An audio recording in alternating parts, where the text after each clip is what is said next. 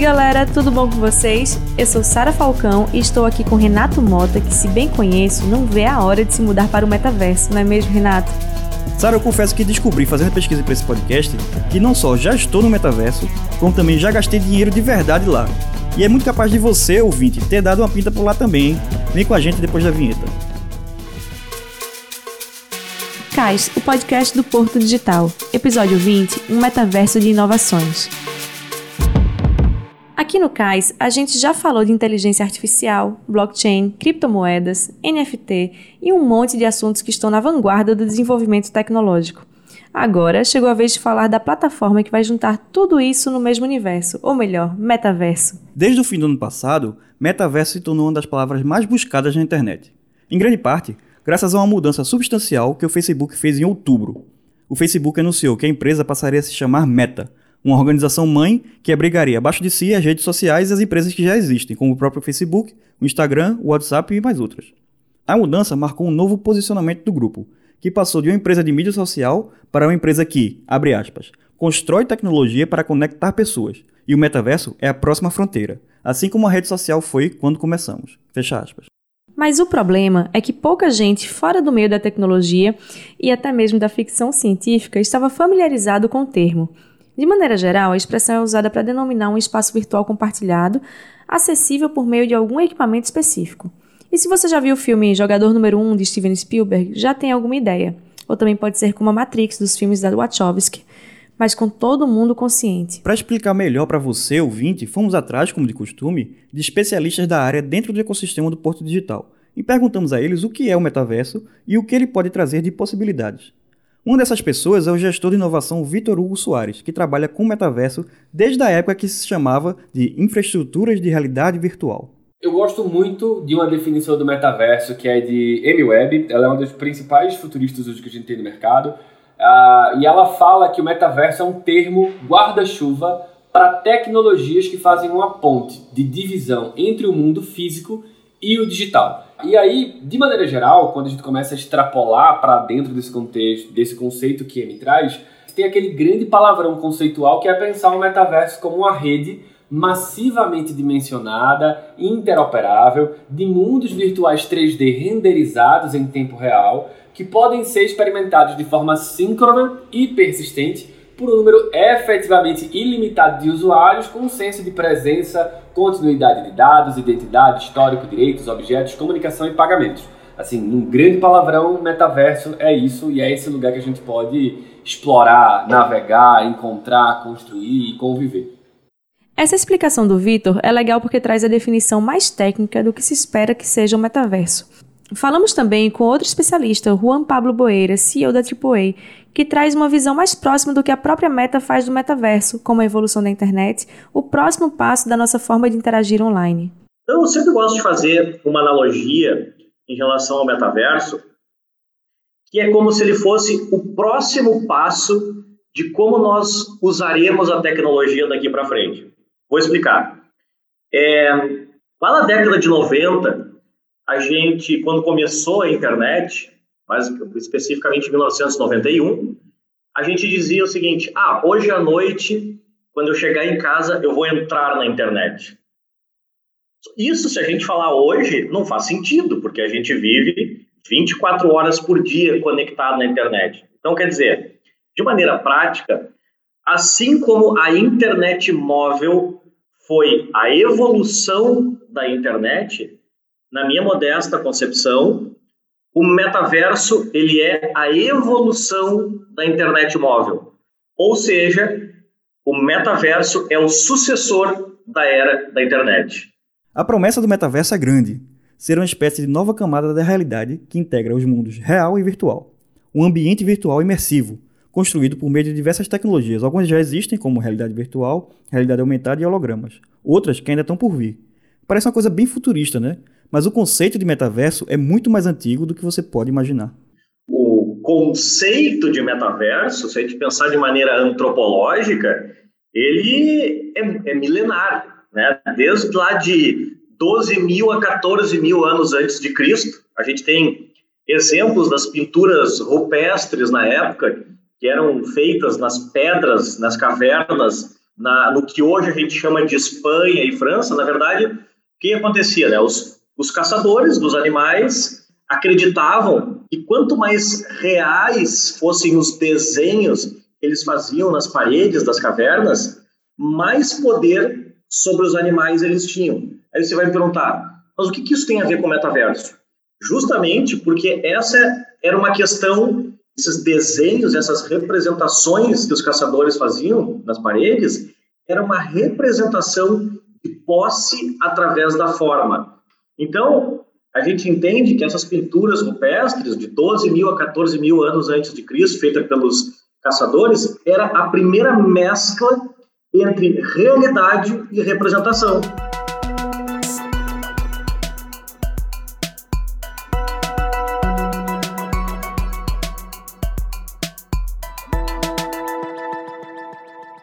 Nas últimas décadas, alguns projetos tentaram criar algo semelhante a um metaverso. Um dos principais exemplos é o jogo Second Life, lançado em 2003 pela empresa Liden, que trazia um ambiente virtual 3D que simulava com muitas aspas aí a vida real.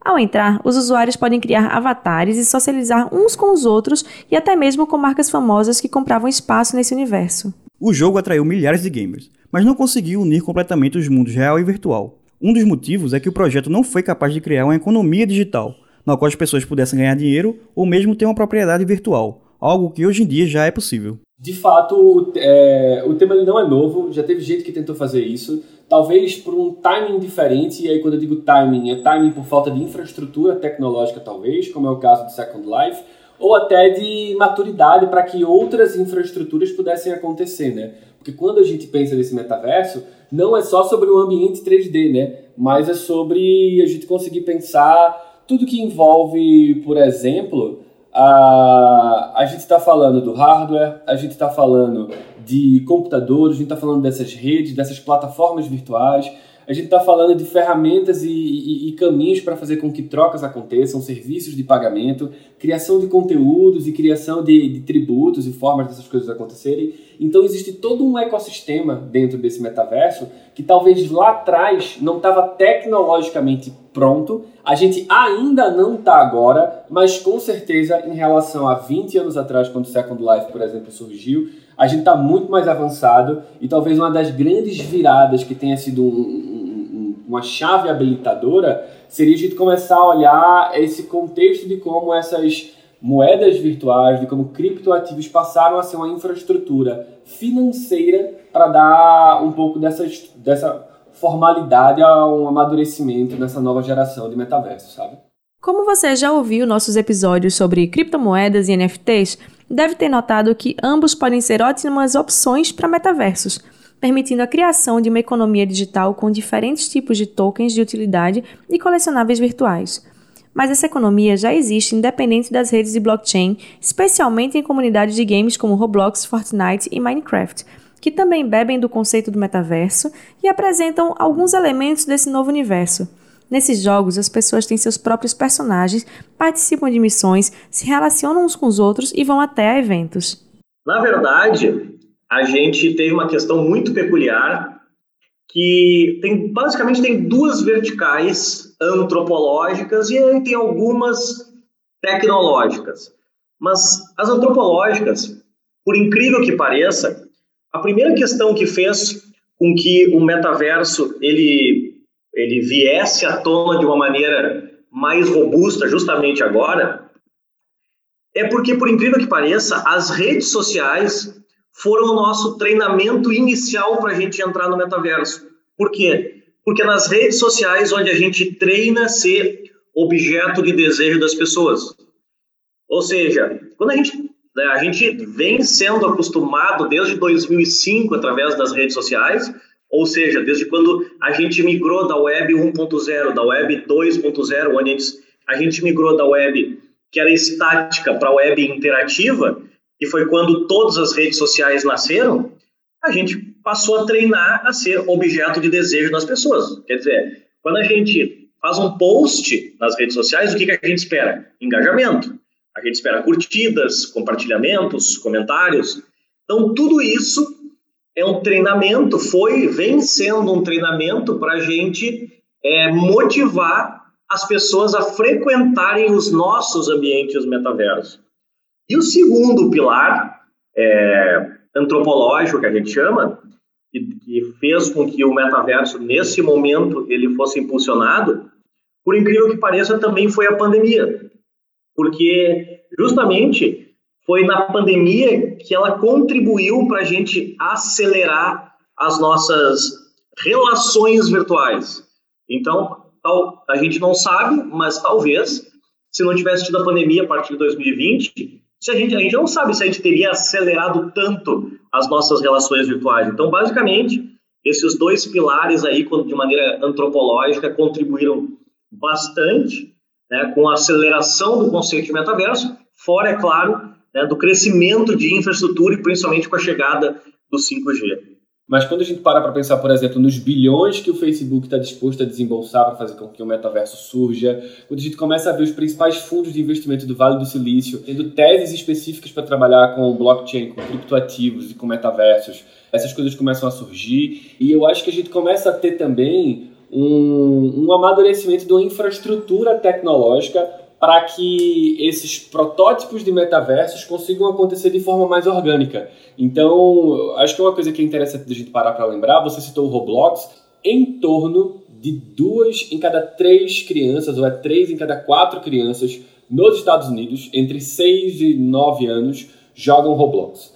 E para essas, essas crianças que estão nativamente crescendo nesse contexto, que são nativamente não digitais, mas nativamente virtuais ou nativamente metaversicas, a internet para elas é aquele lugar, sabe? Elas já nasceram olhando para aquele lugar como a internet. Então elas vão crescer pensando nas dinâmicas de relações digitais, onde aquilo ali é um lugar comum, onde aquilo ali é um lugar habitual. E é, é, é muito simples a gente lembrar da ruptura que foi, por exemplo, da, do nosso crescimento, da nossa geração aqui dos 30 para trás, 30 e tantos para trás, 20 e muitos para trás, a gente viveu um mundo analógico, a gente viveu um mundo de internet, é, vamos dizer assim, com artefatos de computadores mais robustos em cima de mesas, e a gente viveu depois a segunda geração de internet móvel. E houve uma grande ruptura entre pessoas que já nasceram no mundo de internet móvel e nasceram nesse mundo de internet com computadores sobre mesas.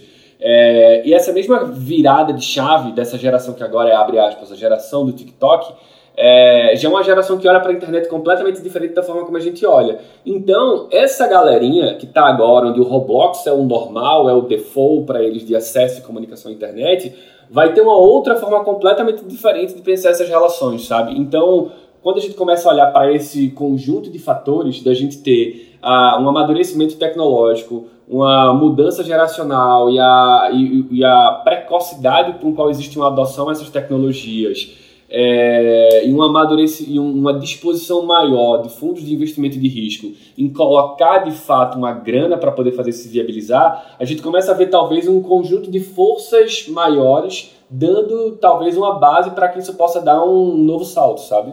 E apesar da Meta ter sido a responsável por trazer o tema do metaverso para as rodas de conversa, ficou claro que o Facebook está longe de ter inventado a roda. Na verdade, eles querem mesmo é pegar o bonde virtual andando. O namoro da empresa com o metaverso vem pelo menos desde 2014, quando o grupo comprou a Oculus, a empresa que fabrica headsets para realidade virtual.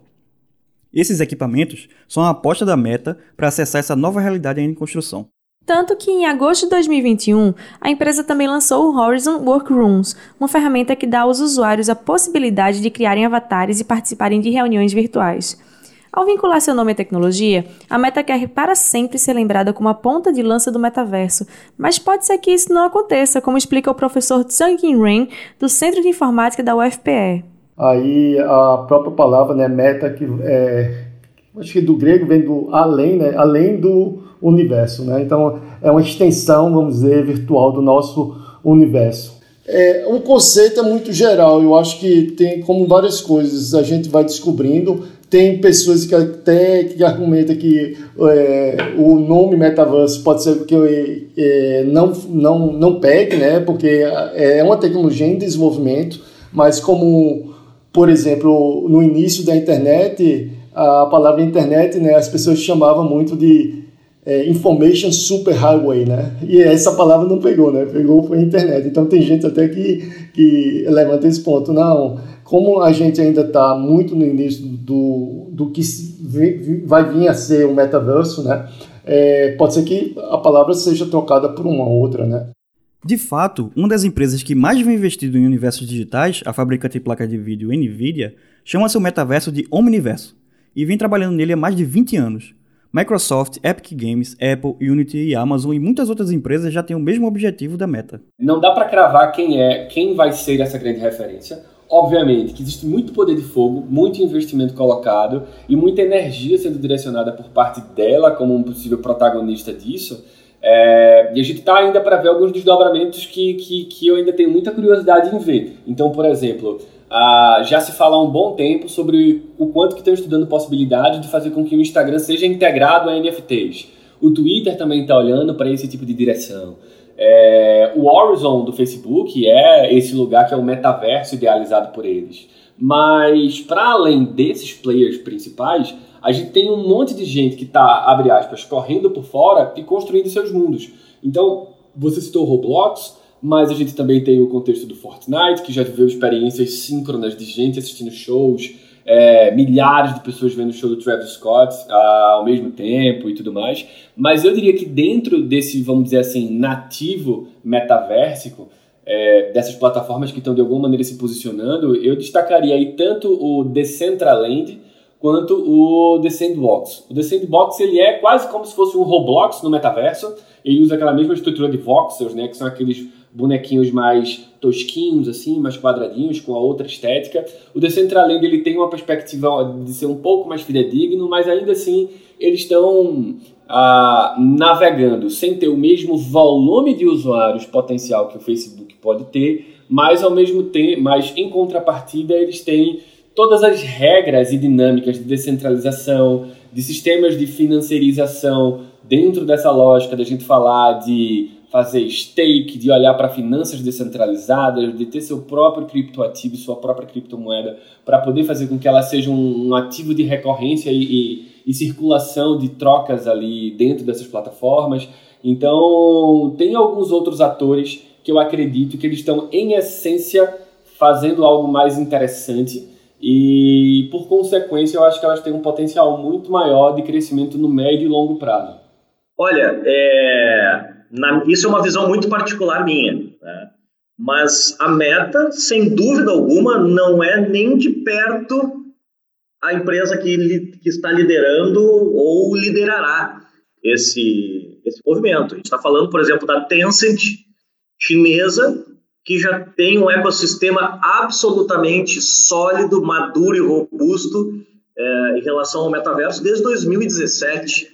As empresas de games estão anos-luz na frente da meta.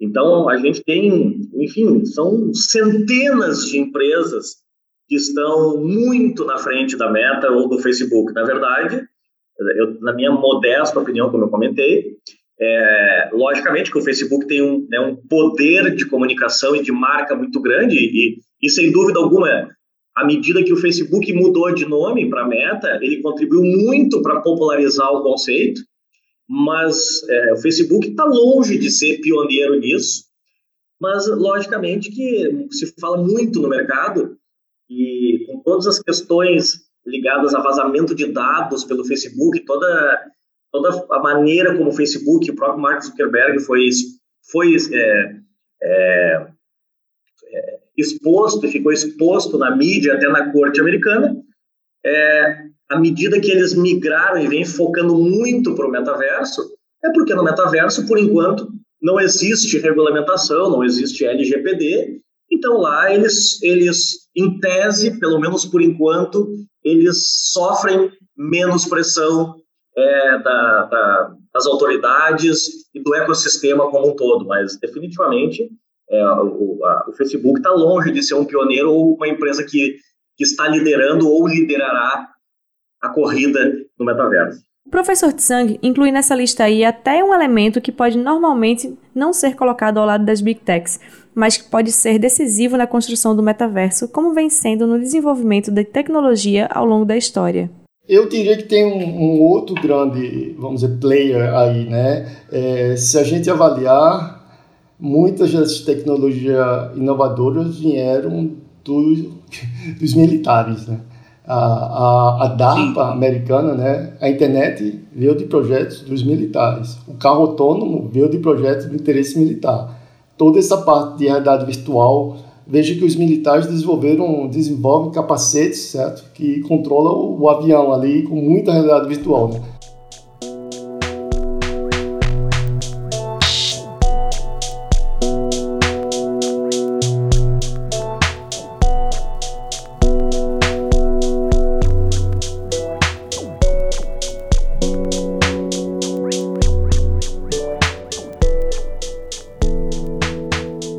Apesar de ter muita gente investindo pesado nisso, ainda estamos um pouco longe de passar um dia de trabalho em reuniões no metaverso.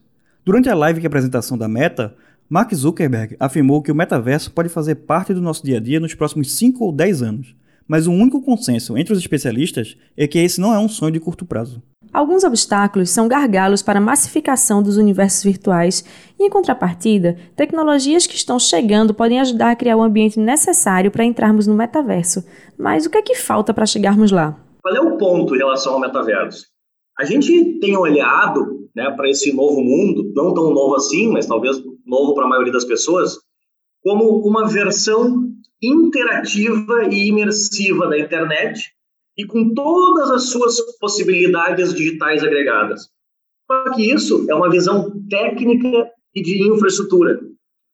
Na verdade, o metaverso ele é o alinhamento todos os assets digitais interativos que são voltados a negócios e também a integração de experiências, como nunca antes a gente já tenha conseguido alinhar.